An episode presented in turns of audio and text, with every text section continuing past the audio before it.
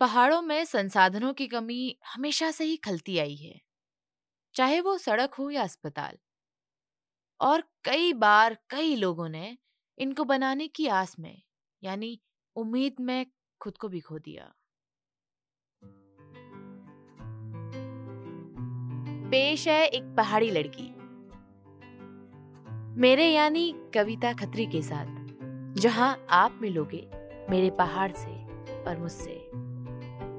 चलिए सुनते हैं पहाड़ों में बसी कहानियाँ।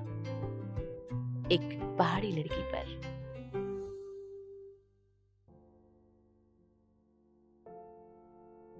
सड़क गाँव नहीं पहुँची। लेकिन उबर खाबर रास्तों पर डोली से ले जाई गई वो औरत सड़क से भी दूर पहुँच गई गाड़ गधेरों के किनारे, आग की लपटों में। क्षण भर भी कितना कीमती होता है ना?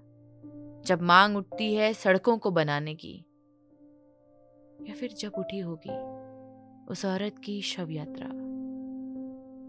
क्या उसके पैरों के वो छाले, माथे से बहा वो पसीना, कमर पर पड़ी चटक, सांसों की उथल पुथल क्या केवल है क्षणिक भर के लिए?